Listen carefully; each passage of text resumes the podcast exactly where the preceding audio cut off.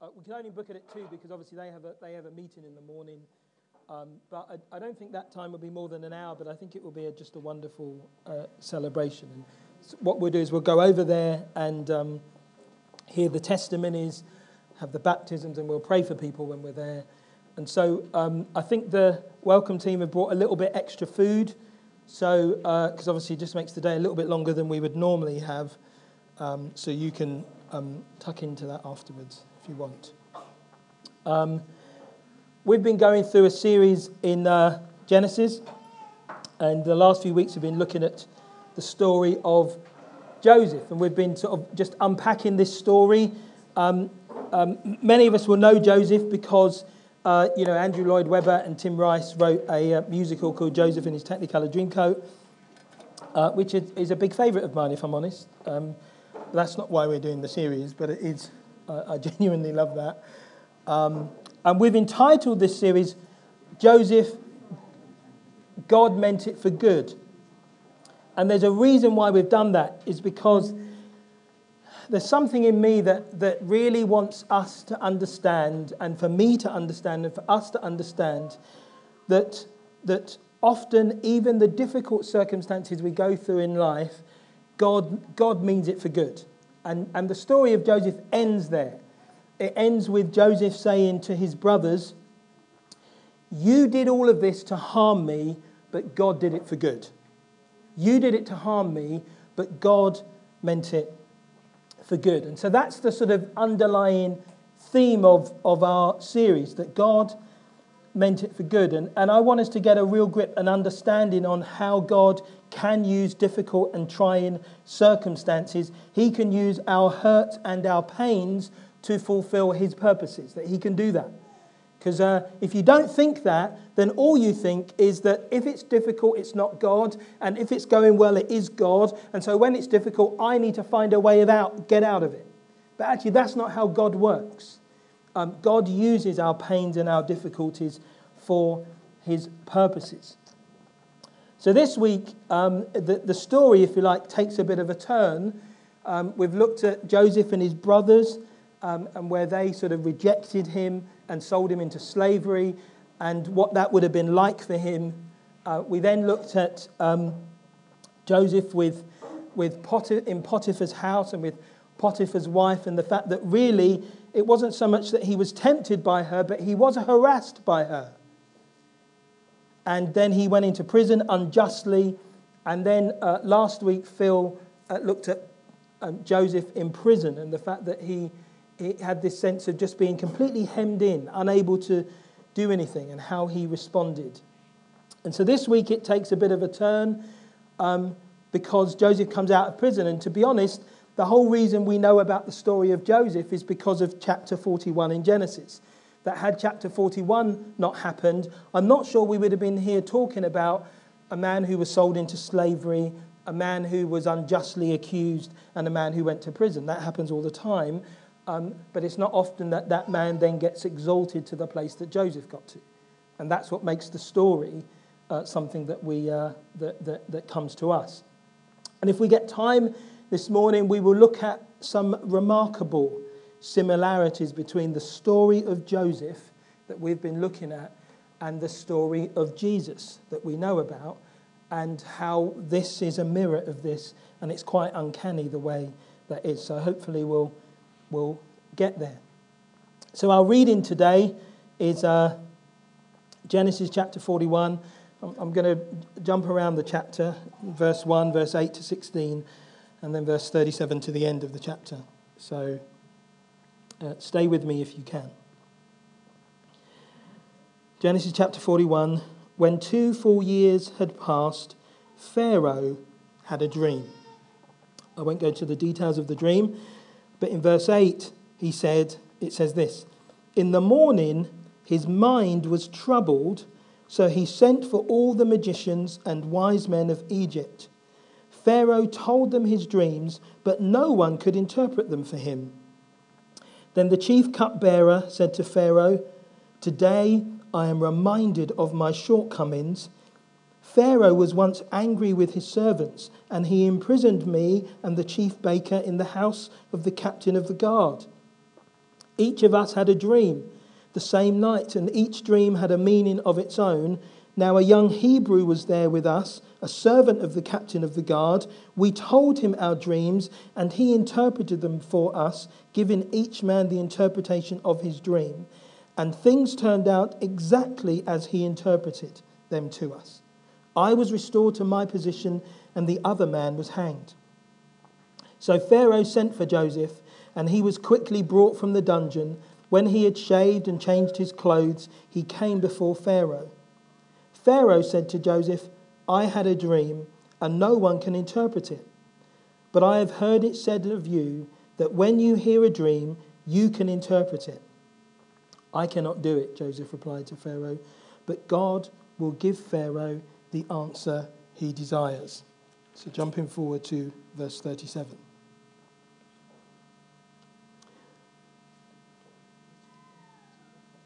Or verse 38, I'll start. So Pharaoh asked them, his officials, Can we find anyone like this man, one in whom is the Spirit of God?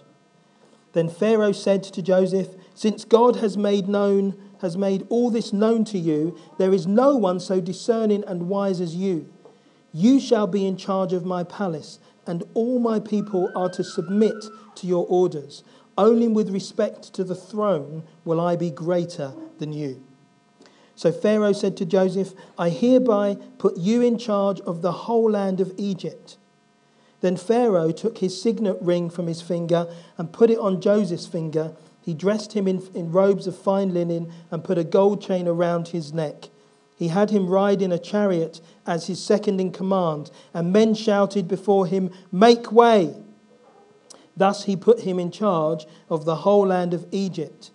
Then Pharaoh said to Joseph, I am Pharaoh, but without your word, no one will lift hand or foot in all Egypt. Pharaoh gave Joseph the name Zaphenath Paneah and gave him Asenath, daughter of Potipherah, priest of On, to be his wife. And Joseph went throughout the land of Egypt. Joseph was 30 years old when he entered the service of Pharaoh, king of Egypt. And Joseph went out from Pharaoh's presence and traveled throughout Egypt. During the seven years of abundance, the land produced plentiful. Joseph collected all the food produced in those seven years of abundance in Egypt and stored it in the cities. In each city, he put the food grown in the fields surrounding it. Joseph stored up huge quantities of grain like the sand of the sea. It was so much that he stopped keeping records because it was beyond measure. Before the years of famine came, two sons were born to Joseph by Asenath, daughter of Potiphar, a priest of On. Joseph named his firstborn Manasseh and said, It is because God has made me forget all my trouble and all my father's household. The second son he named Ephraim and said, It is because God has made me fruitful in the land of my suffering. The seven years of abundance in Egypt came to an end, and the seven years of famine began just as Joseph had said. There was famine in all the other lands, but in the whole land of Egypt there was food. When all Egypt began to feel the famine, the people cried to Pharaoh for food. Then Pharaoh told all the Egyptians, Go to Joseph and do what he tells you.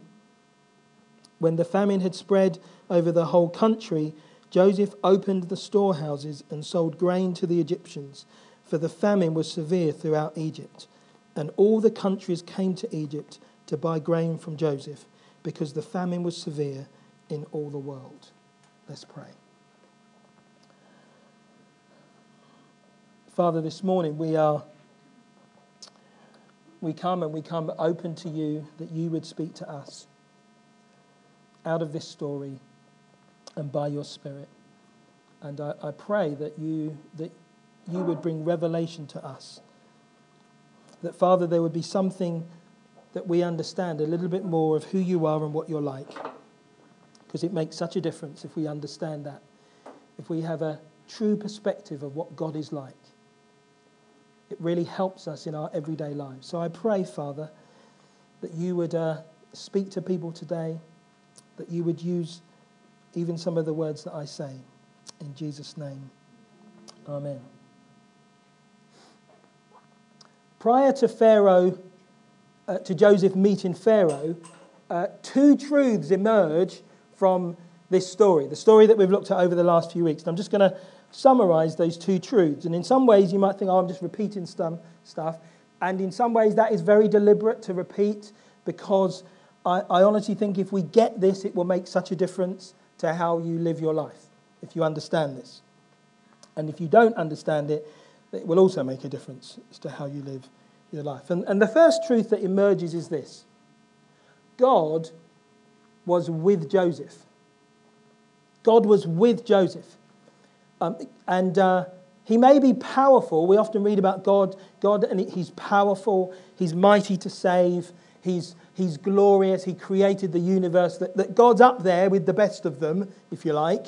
Yeah? But he chose to work through a man. He chooses to work through a vulnerable, frail mankind like us. And we would do, way to re- we would do well to recognize that. That though God is all powerful, he chooses to work in a particular way. He can do anything, but he chooses to do things in a particular way. And the story of Joseph helps us see that. God was with Joseph. God shapes and uses common people in real circumstances to do his purposes. That's what he does. And so, what that means is sometimes you might be in a position in your life where the very opposite of what you think is happening is happening. You think it's all going wrong, but actually, for God, it's all going right. Yeah? So, Joseph was there, wasn't he? When Joseph was thrown into the pit, um, we read in, in chapter 42 of Genesis, his brothers recount that story and they say, We saw how distressed he was, how he pleaded for his life. So Joseph is not at that point thinking to himself, I'm in the middle of the purposes of God. Hallelujah. Yeah? Joseph is about to be thrown into the pit. He pleads with his brothers, Don't do it. Don't do it. Please. He pleads with them, but they throw him in the pit anyway, and it says that they sat down and had a meal. Man, that's quite callous. They throw their brother in a pit and they sit down and they have lunch. It's quite callous. Joseph himself could have wondered, what on earth is this? This cannot be the fulfillment of those dreams. It can't be. They're trying to kill me. This doesn't make any sense. How can this have anything to do with the dreams that I've had about all that God is going to do? And what we can do is when we go through difficulty like that, and okay, not many of us have been thrown into a pit. I don't know how many of you, I've never been thrown into a pit. Yeah, I've fallen over before, but I've never thrown, been thrown into a pit. I've, you know, my brother and my sisters have never tried to sell me or anything like that. Yeah? I only have little things go wrong, but those little things mean a lot to me. Yeah? And I would argue when I'm in my little things and I'm, I'm down that, that it's, for me it's just like Joseph. Yeah? Okay, his brother's trying to kill him. I've not had that, but my things are the same. Yeah? That's how we feel. And yet, we read in Job, because the Bible is not just one story that points to this.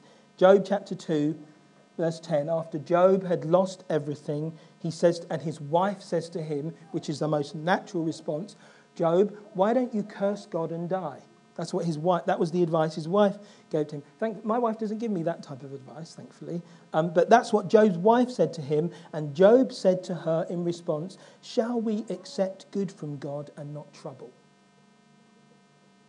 Shall we accept good from God and not trouble?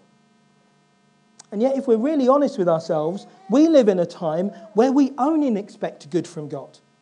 That if we receive trouble, we think that's this is the devil. Surely the devil's at work in me. If, if all this trouble's coming my way, that can't be God. We don't accept good from God. Or we can often only accept good from God. Too many of us because we think like that, because we think it's only good we get from God and not trouble, we can bail out at the first sign of trouble. Because we think, oh no, this isn't, this isn't God. This can't be God. And we can think to ourselves, God would not be this hard, surely. Yet the story of Joseph contradicts that. Joseph, in his moment of absolute distress, God is with him. God is with him. And that's really important, I think, for us to know. That truth, it emerges here.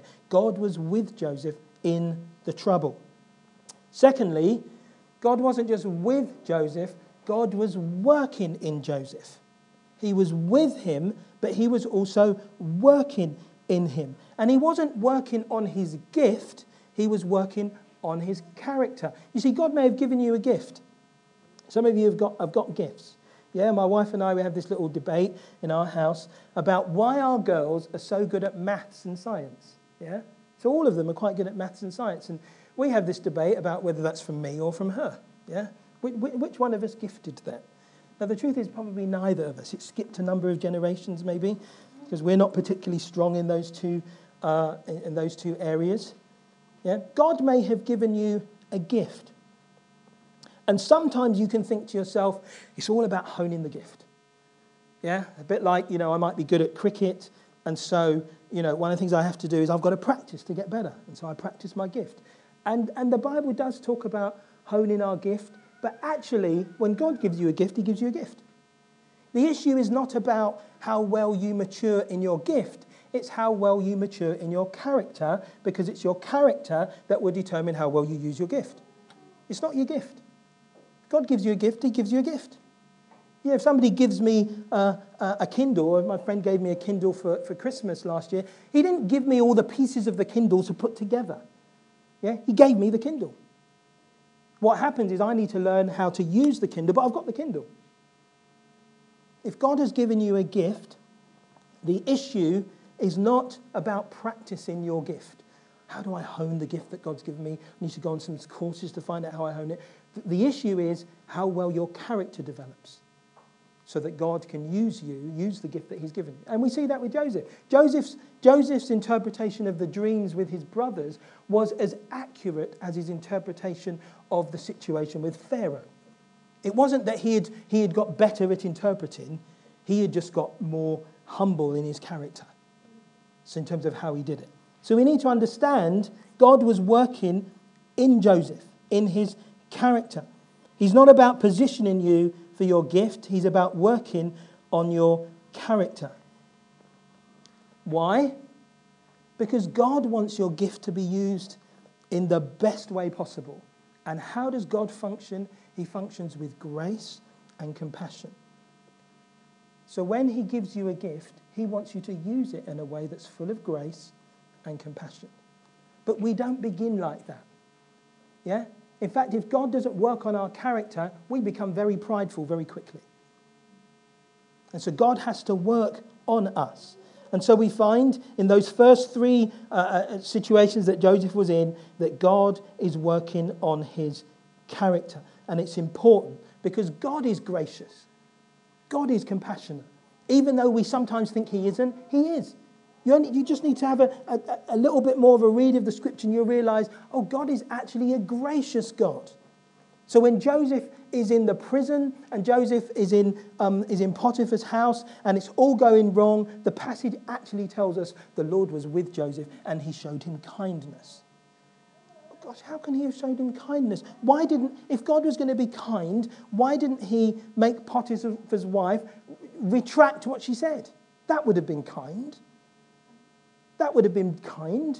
Why did he allow that to go through? Because that doesn't seem very kind.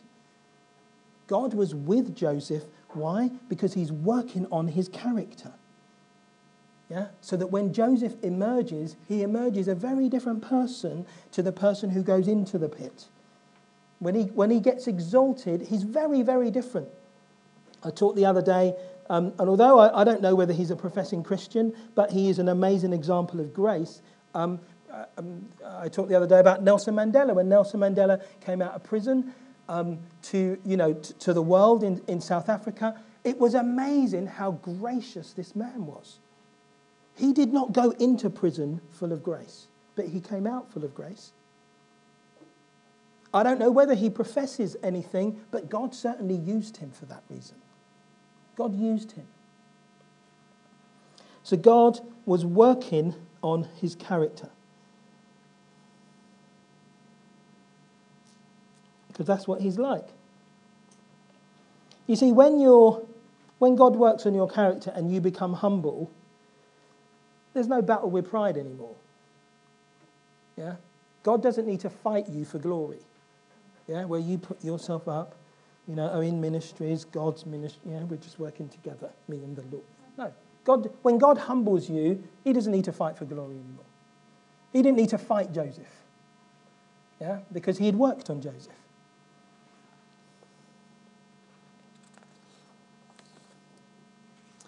So those two truths emerge before Joseph meets Pharaoh, and then two other truths emerge after Joseph meets Pharaoh.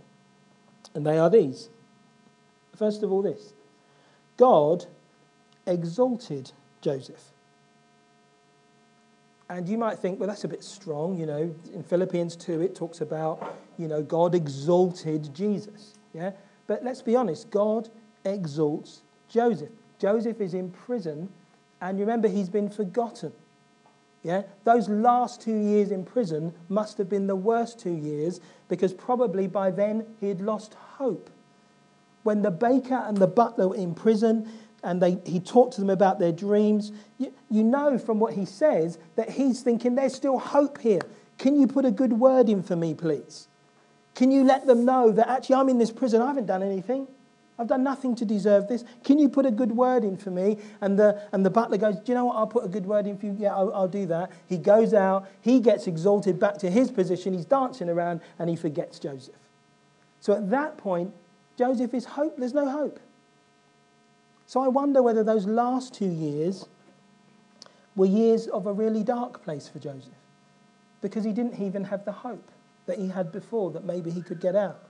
It was a hopeless place. And yet, it was in that place that God continues this work, honing his character.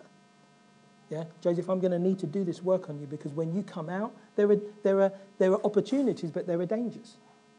Yeah, there's opportunities for you to do some amazing things, but there are some dangers if I haven't worked on you for you to do some other things. So God works in his heart.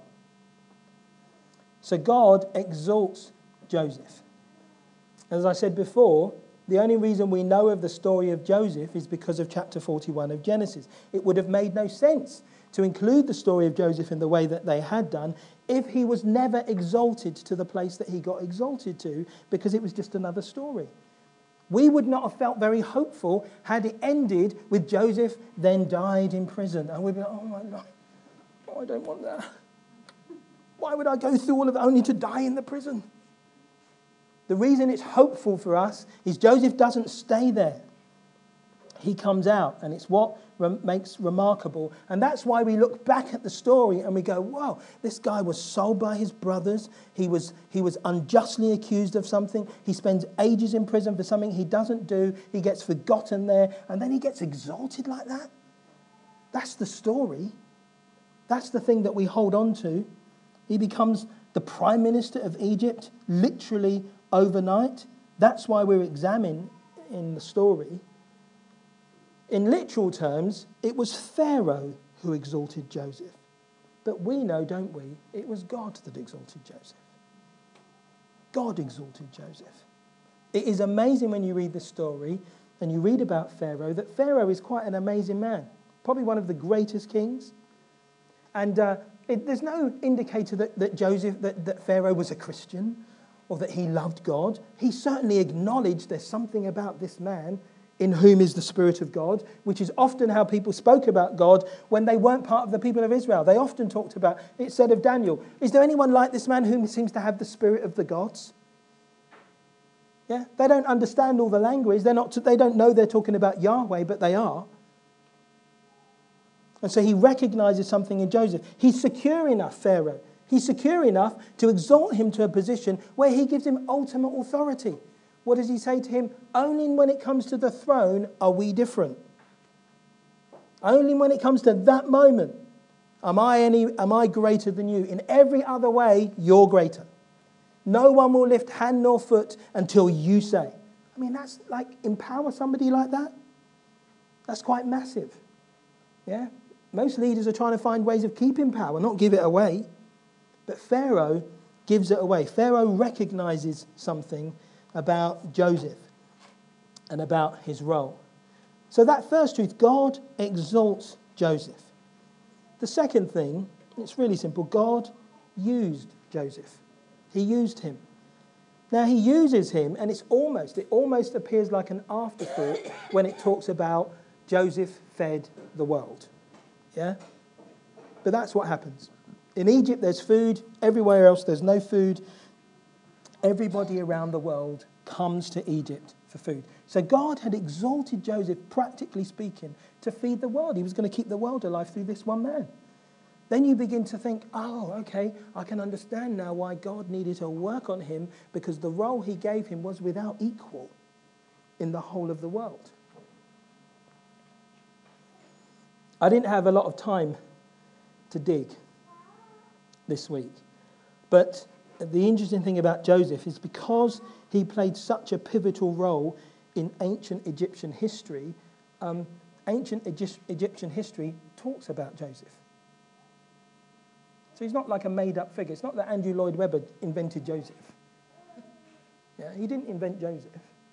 Ancient Egyptian history talks about Joseph, talks about this man who had this responsibility for feeding people during a famine. It talks about it. You can date it. One story I heard when I was just uh, researching that was of this wealthy woman who was, who was trying to work out what did she need to give to Joseph in order to be able to get food. It wasn't easy. So God uses Joseph to feed the world, practically. He also uses Joseph to fulfill the promise to Abraham of being a blessing. So Genesis 12, what, 2 to 3 talks about God's promise to Abraham that you will be a blessing and through you that uh, I'll bless the world. Well, here is a in, a, in microcosm, here is an example of fulfillment of that promise. But more than that, Joseph was also a type, a model, a mirror, a shadow of Christ. So we look at Joseph and we look at Jesus. And it's quite remarkable when we put those two together. You'll remember that Joseph begins with a, a, message for his brothers. It's a prophetic message. He comes and tells his brothers, Oh, I, I woke up this morning and I had a dream, and you all went down and I went up. How bizarre. Yeah, and then they get a bit annoyed, but he doesn't stop him. He comes again. He says, Not only did you go down, but mum and dad, they went down, and I went up. Yeah? So he brings a message to them, and what do they do about the message? They reject it. They get jealous, and they decide to kill him. Then we find Joseph gets thrown into a pit. But they don't leave him there. What do they do? They get him out the pit, and they then go and sell him for 20 shekels of silver. They sell him. So he gets taken into prison. He gets taken to Potiphar's house. What happens at Potiphar's house? He's going there doing well, doing his work. Potiphar's wife harasses him. Having been harassed and rejected that harassment, she turns on him. She tells lies about him, and as a result, he gets unjustly accused and thrown into prison. It's unjust. Joseph didn't deserve any of that, but that's what happens. In prison, He's there for many, many years, and it's, it, it's as though he lost hope. It was as though he was dead to the world in prison. And then, out of nowhere, it seems, he gets taken out of prison and he gets exalted. Yeah? And I'm going to deliberately use this language. He gets exalted to the highest place. He could not have gone any higher. Yeah? He was given a name above all the other names he is told that when he walks through the streets of Egypt, people would bow the knee to Joseph. So we've got this man who ends up being sold over here and who at the end gets exalted to the highest place he could be exalted to, who's given a name above all other names, and everyone is told to bow the knee to Joseph. And he's given the ring of Pharaoh, which is a ring of authority. And what does he do? He saves the world he saves the world. If you know anything of the Christian faith, you know that that story could apply thousands of years later to Jesus. You see, Jesus brings a message to his brothers. Yeah? He's a Jew. He brings a message to his brothers which talks about him being God. In, in fact, in the end, they, they, they recognize what you're saying to us, Jesus. You can read it in John, John particularly John chapters 6, 7, and 8, where there's this sort of argument that he's having with the Jews, where they say, You're saying to us that you're God. They say that of Jesus. You're saying that to us that you're God. They get angry with him. They get so angry with him, they want to kill him. What happens? One of his disciples sells him for 30 shekels of silver. There's been a bit of inflation over the years. He gets sold for 30 shekels of silver. He gets unjustly accused. It's a sham trial in which he gets convicted and he is killed. Having been killed, and he goes down, the Bible tells us, into the depths. Three days later, he rises again. And what happens when he rises again? What does the Bible tell us? That he gets exalted to the highest place. He is given a name which is above every name, that every knee should bow and every tongue confess. Now, Joseph is given that power in the world. Yeah, he feeds the world. Jesus is given that power everywhere. Every knee shall bow, every tongue confess on heaven, in heaven and on earth and under the earth.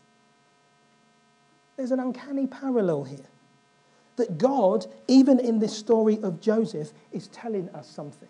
He's telling us something about a much bigger story. He's telling us about the fact that his purposes are far, far bigger and far greater, and he's going to work them out in ways that we can't begin to imagine. So when you then look at Joseph and his problems, you realize, oh, how small they are.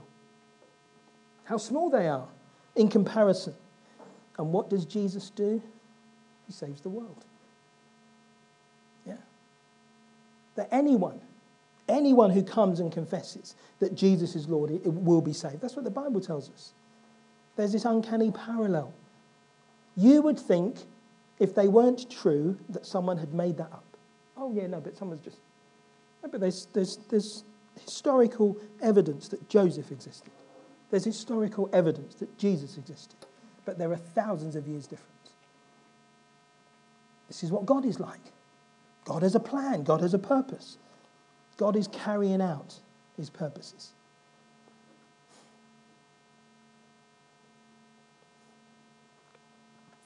So, in summary, I want to bring it right back. Because, as I said at the beginning, the thing that I really want us to get through this series is that God is with you when it gets difficult. I want you to know that. I don't want you just to know that when you come to church on a Sunday. I want you to know that. Yeah? That God is working in you, He is with you, and He's working in you. And that your, your, your part in it is not to try and find the easiest route through. Because we do that, I do that. We try and find the easiest way around life. You see, prior to Pharaoh to move on to the next phase of his life, Joseph needed to gain a new perspective. A new perspective on how God uses circumstances and develops character to change him. He needed to develop that because he was never going to be exalted and used if that didn't happen. In both his circumstances and his character, let's be honest, Joseph got hurt he would have been hurt by his brothers. He would have been hurt by Potiphar's wife, and he probably would have been hurt by the butler. He was hurt. Yeah? He, he, not only did he have all those other things, he's in prison, he is just hurt. Yeah? Because we all get hurt. And Joseph would have been hurt. He may have also felt that he was hurt by God Himself because God had given him dreams and pictures, and here he was in prison. And he couldn't work it out. It did not make any sense. So he gets hurt. You see, if he had never dealt with his hurt, God would have still used him because because he still brought the picture to the brothers. He's, he still worked hard and diligently in Potiphar's house. He, he still rose up in the prison. But he would never have got used to his fullest. He would never have emerged from the prison to be exalted if he hadn't dealt with his hurt. You go, but oh, Owen, Owen, hold on a minute, hold on. There's nowhere in the passage that talks about Joseph being hurt. I mean, we read about him being distressed. Yeah? So I think we can read a little bit into that. He was distressed. There's nowhere in the passage. But I'm just talking about human nature. I'm just talking about the way we are. We get hurt. Joseph was hurt. In those final two years of prison, I wonder whether it was there that Joseph gained a new perspective. And it would have involved three things it would have involved acknowledging God in the pain and the hurt. It would have involved forgiveness for those who hurt you. And forgiveness for those who hurt you involves this it means you absolve them of blame. You absolve them of blame. You no longer think to yourself, the reason I'm here is her. It's still, the reason I'm here. I, I absolve her of blame. I don't absolve her of blame because I've become very self righteous. I absolve her of blame because I recognize God is involved here. For whatever reason, I don't understand it, God is involved here. And so I acknowledge his involvement. And by acknowledging his involvement in my hurt and my pain, it makes it a little bit easier to forgive and to absolve. It's not, it's not about you. It's not about you. And then the third thing that happens is God heals you. So the equation is really simple Joseph acknowledged and forgave, God healed. Now, the reason I say that must have happened is because of the way Joseph responds later. It's obvious that Joseph, his heart has been healed. And he says when he names his children, God has helped me forget my suffering here in the land of pain. What does, he, what does it say? It says, God has helped me to forget my suffering. And then the second he named Ephraim, it's because God has made me fruitful in the land of my suffering. He's acknowledging something. God has helped me forget. God has made me fruitful.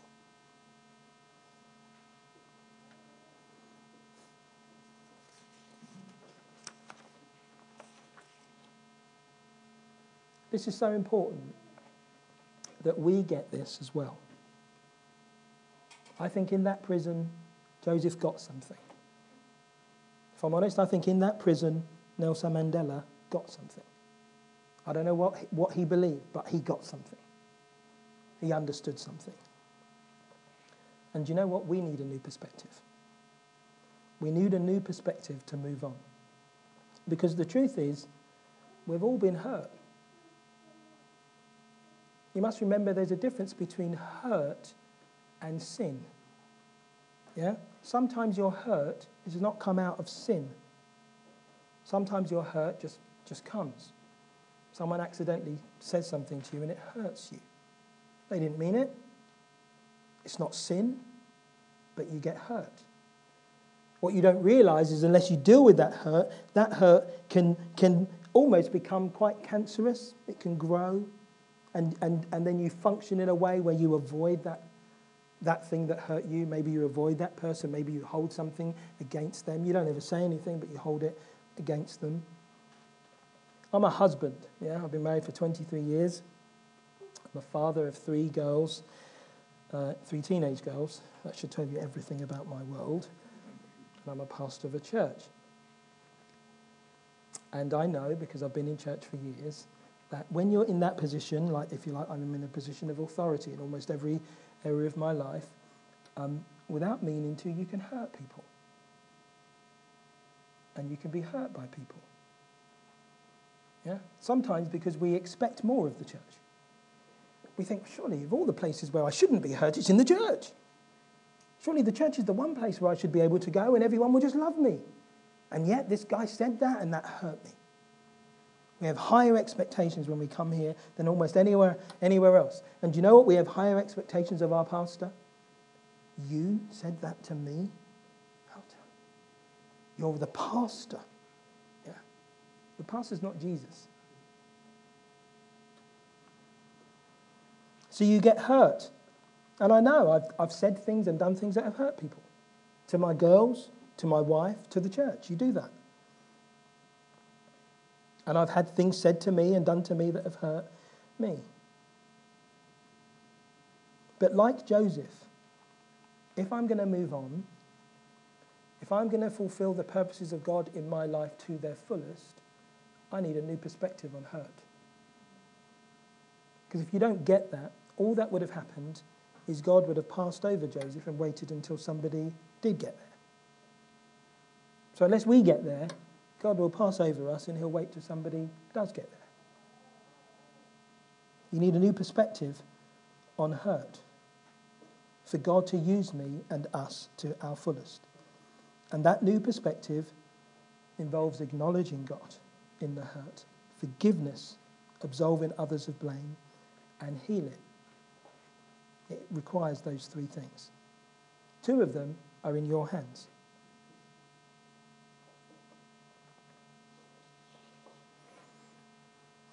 So that's what happened to Joseph before he met Pharaoh.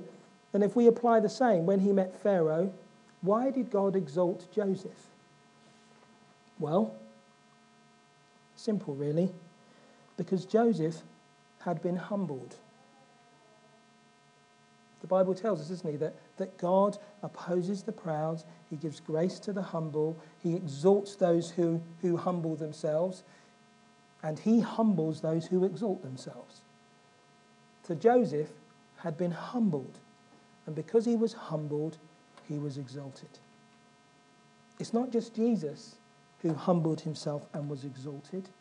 Joseph humbled himself and was, as a result, was exalted. And what that exaltation meant was this. What the humbling meant was this. Pride was no longer going to get in the way. God could be confident that when Joseph came out and was exalted, pride was not going to get in the way. That he was not going to become a man who filled the space himself. And it was going to become Joseph limited. It wasn't going to become that. He had become humbled. That's why he got exalted. Why did he use Joseph to his fullest? Because Joseph had become dependent. And that's really interesting because we live life and grow up fighting for, seeking, and gaining independence. We raise our children to be independent. Yeah, that's what we do. We raise them, we, you know, we try and teach them to do things for themselves. Yet God, it functions the absolute opposite. God looks at you and what he desires is more childlikeness in your faith, which means you become more dependent. You become less independent. You're not trying to do it for yourself or do it out of your own strength. You become less like that. So, so we live in this world where we're teaching people practically to do this, and God's teaching us to do something else. That's why in Romans 7, Paul gets confused. What I want to do, I don't do, and what I do, I don't want to do. Because there's this thing that's waging war within him. But Joseph had become dependent. That's why when you hear him speak, on the later occasions, he says things like, I can't interpret your dream, Pharaoh. It's not me. He can. He can. I, I can't do it. He can.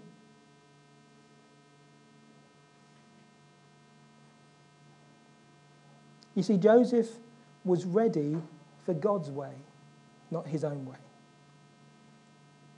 And again, that's a challenge for us because we live in a world where our, you know, we're very good, we're very, very resourceful. This church is full of very resourceful people. You know, we, Paulie and I were talking yesterday about you know, this church is full of people who are just far, far cleverer than me. I'm not very clever, really. This church is full of people who are very clever, very resourceful. Yeah, if you, if you watched me for a week, you'd be disappointed, yeah? you'd be disappointed in how I live, how I sleep, and everything. You'd just be, dis- you'd think, oh, I thought my pastor was a bit... Some people here are very clever, very resourceful. And that is great if all those gifts that God has given you come into this framework of dependence. You see, in God's after childlikeness, He's not after childishness. See, there's a difference? Childlikeness is where you become dependent, childishness is really about immaturity. Childishness is immaturity, childlikeness is dependence. God needs us to be childlike. Jesus says that. Unless you come to me like this little child. What's he saying? Unless you come to me dependent. Unless you come to me with, with, with just simple faith. That's what he's saying. Joseph had become humbled, and Joseph had become dependent. And as a result, he got exalted and he got used to his fullest.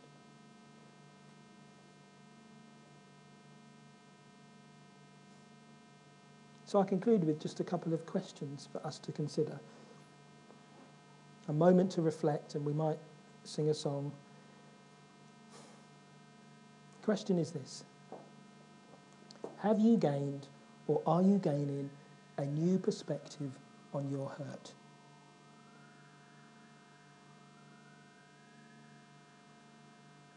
Have you gained a new perspective on your hurt? Because we've all got hurt. And that perspective which leads to forgiveness and healing. Have you become truly humbled and dependent? Which in time will lead to being exalted and used to your fullest. Now, don't get me wrong, we're not all going to become Josephs. But in your life, in your place, in your space, God wants to exalt you and use you to your fullest. He wants to do that. He's waiting to do that. That's why Joseph's here. That's why this story is here, to help us. So, how will we respond? Alicia, do you want to come up, Matt? Why don't we just bow our heads? We're going to pray.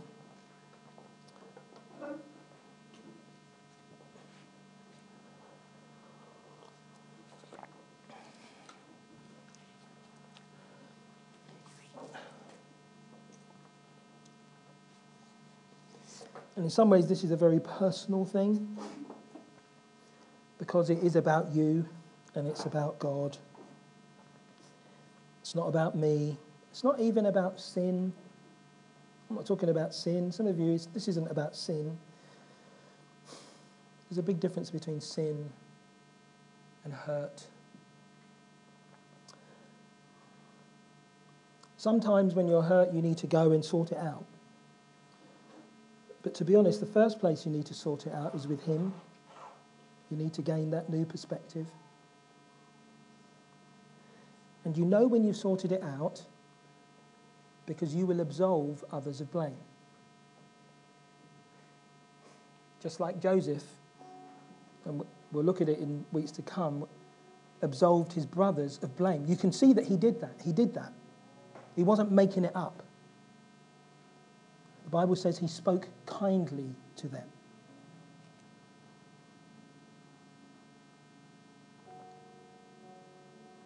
So I suppose the real question for all of us is do we want to be used by God to our fullest? Because you could say to yourself, yeah, I would love to be, but do you know what? This stuff is so deep, it's so painful, I'm not going to I'm not going to sort that. So I will, I will be satisfied with just being used in different ways. Because God will use you like he used Joseph. But if you want to be used by God to your fullest, you need to find this new perspective on hurt. Because hurt, it's a, it's a distraction. Hurt, behind hurt is pride, is independence. All those things that he, that, that he doesn't need if he's going to use you. The reason Joseph was able to function with such grace later was because he had dealt with this stuff.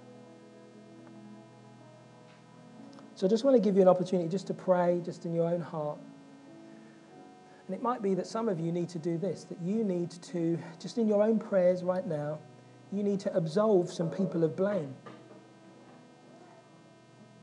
Because in your heart you're saying, Oh, I've, I've sorted that, I've dealt with that, that's, that's okay now, I've, I'm free from that. The freedom comes when you can absolve others of blame, when you're not holding on, you're not holding them by a chain. Because you still blame them for hurt, whether it's through circumstance or through character issues. We need to absolve others. You're free in your heart. You just need to say, you don't, you don't even need to tell them. You just need to say in your heart, You're free. I forgive you. That's it. It's over. It's over. And I know for many of us, we want to be used by God to our fullest.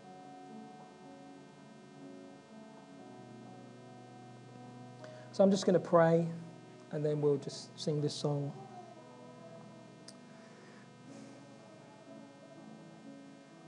You don't have to, but if if you want to stand as part of this prayer in response in your own heart, then you can do that. But you don't, you don't have to do that. Because this is between you and God and between me and God. Father, we come to you this morning and we recognize that you're just amazing. You're powerful. We, we, see, the, we see this example of, of Joseph and Jesus and the parallels in those two stories, thousands of years apart. And yet you seem to do in one what you did in the other. And it's one of the ways you demonstrate and show that you're just, you're just out there above us, that, that, that we can't even, we can't compare ourselves. We can't limit you to our mind's thinking, though we try. We have to go, do you know what, you're just, you're out there. And yet, God, for whatever reason, you choose to work with and through people like us. That doesn't make any sense, to be really honest. It doesn't make any sense that you would do that because we are frail and weak and we get it wrong so often. But you choose to do that. And we have to acknowledge that from the scriptures. That's what you do. And so, Father, we just come to you this morning and for many of us, there's been hurts and pains, and nothing as dramatic as a prison or being sold into slavery or anything like that. And sometimes those things are embarrassingly small, but they're there. And we say, Father, I acknowledge you in the hurt. I acknowledge you in the pain. And by acknowledging you, God, I'm absolving anyone else of blame anyone who may have caused that hurt. I'm absolving them of blame because I'm acknowledging you're in it, that you've got plans and purposes. You use circumstances to shape my character in order that I can be used to my fullest. So I absolve them of blame. I forgive them, God. I forgive them. And I receive your healing of my heart. Because some of us, it's our hearts that need to be healed. We've hardened our hearts because of hurt. Not even because of disobedience, because of hurt. And so, and so, Father, I pray that you will free some hearts this morning, release some inner stuff, bring us to a place of freedom in you. in order that we can be used to our fullest. None of us might do what Joseph did, but all of us can fulfill the very purpose that you've called us for. We can be used to the fullest. We can be exalted as he was exalted. And in that exaltation, he was vindicated. That can come to us. And so we pray this in your name. Pray this in the name of your Son, Father. And Holy Spirit, I ask that you would be present, healing the hurts, softening the hearts. Let's stand to sing.